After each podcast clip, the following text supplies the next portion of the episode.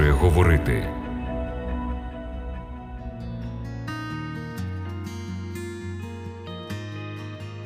Дорогі радіослухачі, вітаю вас на хвилях Радіо Голос Надії. Я щиро радий нашій зустрічі в програмі Біблія продовжує говорити.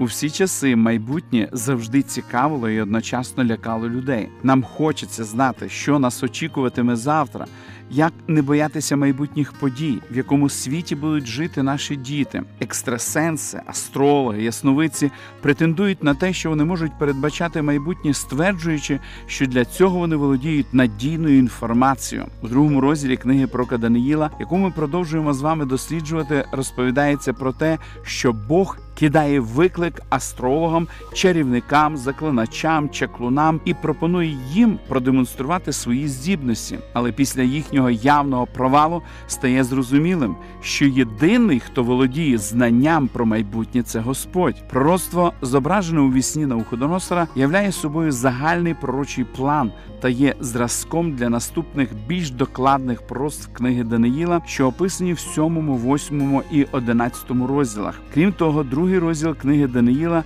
це не умовне пророцтво, а апокаліптичне, тобто остаточне передречення того, що Бог визначив і справді здійснить у майбутньому. В цьому розділі говориться про те, що Навуходоносору царю Волинської імперії приснився сон за другого року його царювання, а це був 603 рік до нашої ери. Цареві приснився величезний бован, голова його із чистого золота, груди його та рамена його зі срібла, нутро його та стегно його з міді, голінки його з заліза, ноги його частинно з заліза, а частинно з глини. Зрештою, камінь вдарив боввана, і він був повністю зруйнований, розвіяний, немов полова стовп. Побачений у вісні, хоч і забути, сильно збентежило Навуходоносора. Даниїл розповів царю забутий сон і розтлумачив його. Різні метали символізують собою послідовність царств, які змінюватимуть одне одного протягом усієї земної історії.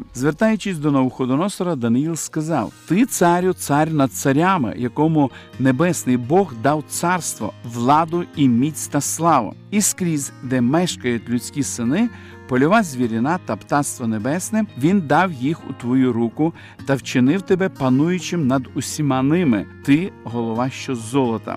Золота голова представляє Вавилон, який зійшов на політичну арену в 626 році до нашої ери і правив світом до 539 року до нашої ери. Титул цар царів, вжитий по відношенню до Навуходоносора, вказував на його владу над усіма князівствами, які перебували під юрисдикцією Вавилонського монарха. Справді, жодний інший метал не міг би краще відобразити могутність і багатство Вавилонської імперії, ніж золото. Про Вавилон Біблія говорить. У Господній руці золота це часа. Це слова, які були записані проком Єремії в 51 розділі. Стародавній історик Геродот повідомляє, що рясність золота була окрасою міста. Вавилон був унікальним містом стародавнього світу. Він був розташований в центрі початку людської раси неподалік від місця розположення Едемського саду і був побудований навколо знаменитої Вавилонської вежі. Місто було оточене потрійним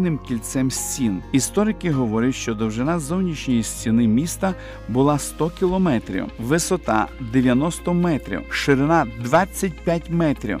Фундамент стіни входив в землю на 12 метрів, що унеможливлювало підкоп. Стіна була захищена каналами, наповненими водою. В стіні було 250 веж для сторожів. Із зовнішнім світом місто контактувало за допомогою восьми воріт. Вони були прикрашені глазурованою цеглою і барельєфами левів, биків і зміоподібними істотами. Одні з таких воріт розкопаних і відреставрованих, що називається брамою Іштар, ми можемо і нині побачити в Пергамському музеї в Берліні. У Вавилоні було безліч храмів, присвячених різним божествам. Місто розділялося річкою Єфрат на дві рівні частини, безперебійно забезпечуючи його водою. Висячі сади Семираміди вважалися восьмим чудом стародавнього світу. Не дивлячись на всю велич і могутність, зруйнування Вавилону було передбачене старозавітніми пророками. В 13 розділі пророка Ісаї написано: Оце я збуджу на них мідян,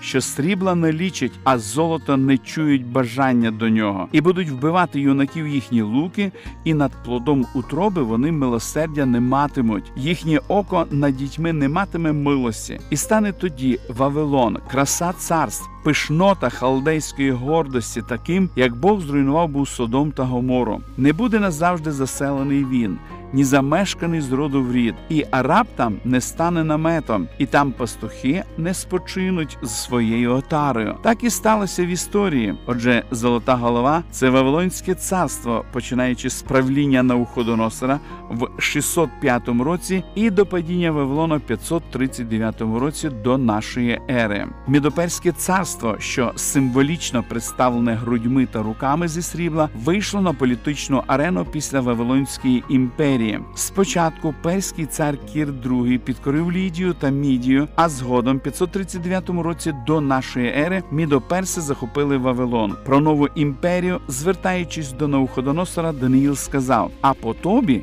постане інше царство нижче від тебе, не дивлячись на те, що Мідоперсія охоплювала більше території ніж Вавилон, і розповсюджувала на цих землях продуманий адміністративний устрій. Вона поступалася Вавилону щодо культури і цивілізації. Використання срібла в якості символу вказує на характерну рису даного царства. Згідно історику Геродоту, перси платили податки сріблом. Срібло було загальним товарним еквівалентом у персів тієї епохи. Панування Мідоперського царства тривало з 539 року до 331 року до нашої ери, коли останній перський цар Дарій III був переможений греко-македонськими військами в битві при Абреле. Третьою за рахунком серед всесвітніх імперій стала імперія Олександра Македонського, що представлена мідним животом та стегнами Боввана. Подібно до того, як срібло характеризувало багате царство мідян та персів, мідь характеризує могутність грецького завоювання. Греки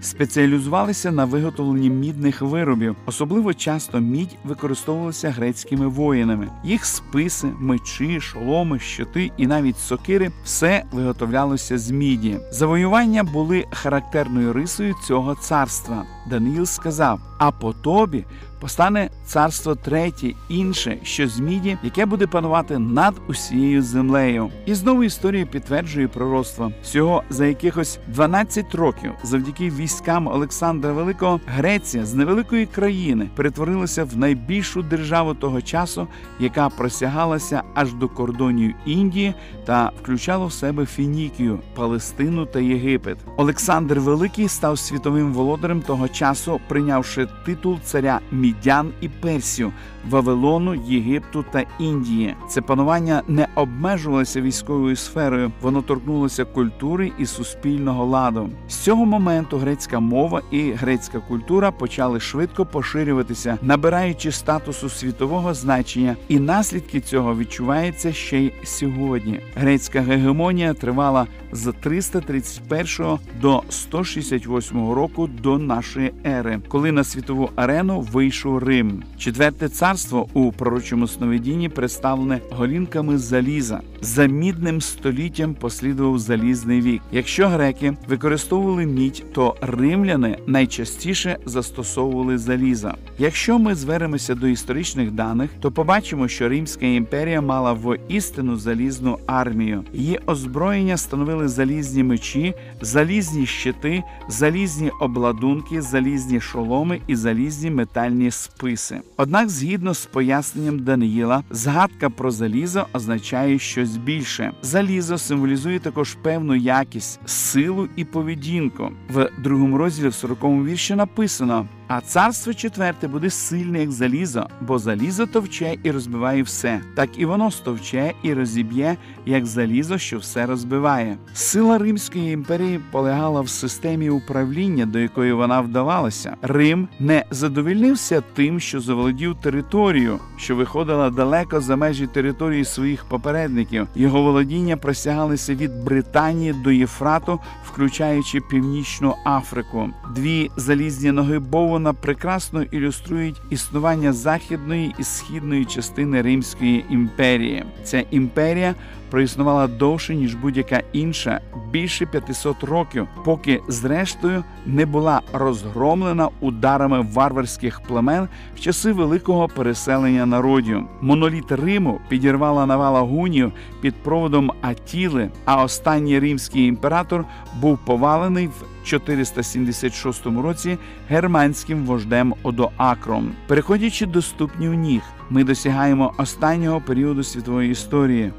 Даниїл сказав: А що ти бачив ноги та пальці, частину з ганчарської глини, частину з заліза, то це буде поділене царство, і в ньому буде трохи залізної міці, бо ти бачив залізо змішане з гликою глиною, а пальці ніг частину з заліза, а частину з глини. То і частина царства буде сильна, а частина буде ламлива. А що ти бачив залізо змішане з гликою глиною, то вони змішані будуть людським насінням, а не будуть прилягати одне до одного, як залізо не змішується з глиною. У цих віршах говориться про систему, яка не є ключовим царством, відмінним від четвертого царства, але яка відноситься до четвертого царства. Ноги частинно заліза, а частинно з глини символізують розділену Європу. Ця суміш прекрасно ілюструє події, що відбулися після падіння Римської імперії в 476 році нашої ери. Спочатку в Європі сформувалися окремі королівства, які згодом спробували об'єднати знову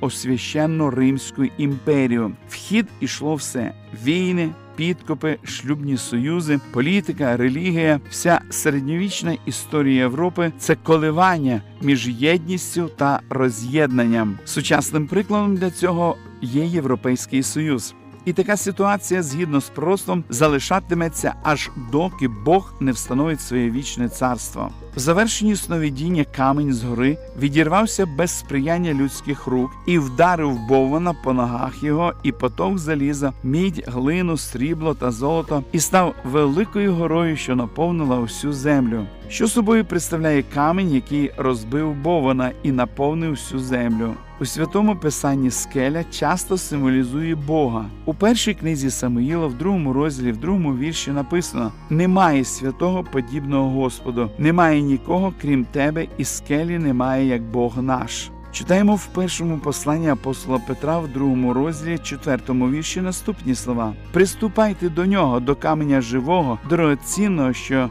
відкинули люди його, але вибрав Бог. Отже, камінь найкраще символізує встановлення вічного Божого царства. Потрібно зауважити, космічна гора, від якої відривається камінь, нагадує гору Сіон, місце, де стояв храм як представництво Божого царства на землі за часів Старого Завіту. Ця гора указує на небесний Сіон, небесне святилище, звідки Христос прийде, аби встановити своє вічне царство. А камінь, відірвавшись від гори і впавши на землю, сам стає всесвітньою горою. Отож, тільки другий прихід Христа може привести в дію процес, представлений як кульмінація пророчого сну. Який висновок ми зробимо з усього? Такий, що історія людства знаходиться в руках всемогутнього і що все підпорядковано його волі. Чи приймемо ми це? І чи підкримося Божій волі та істині, від цього залежить, в якому духовному стані ми зустрінемо настання Божого царства. Ми продовжимо дослідження святого Писання в наших подальших передачах.